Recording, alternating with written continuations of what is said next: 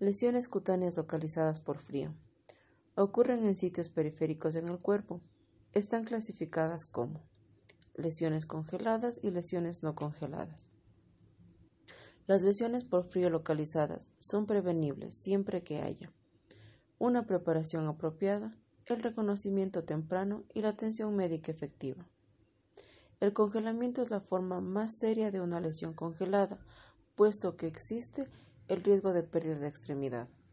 Los factores de predisposición importantes son la nicotina, intoxicación por alcohol, desamparo y trastornos psicológicos.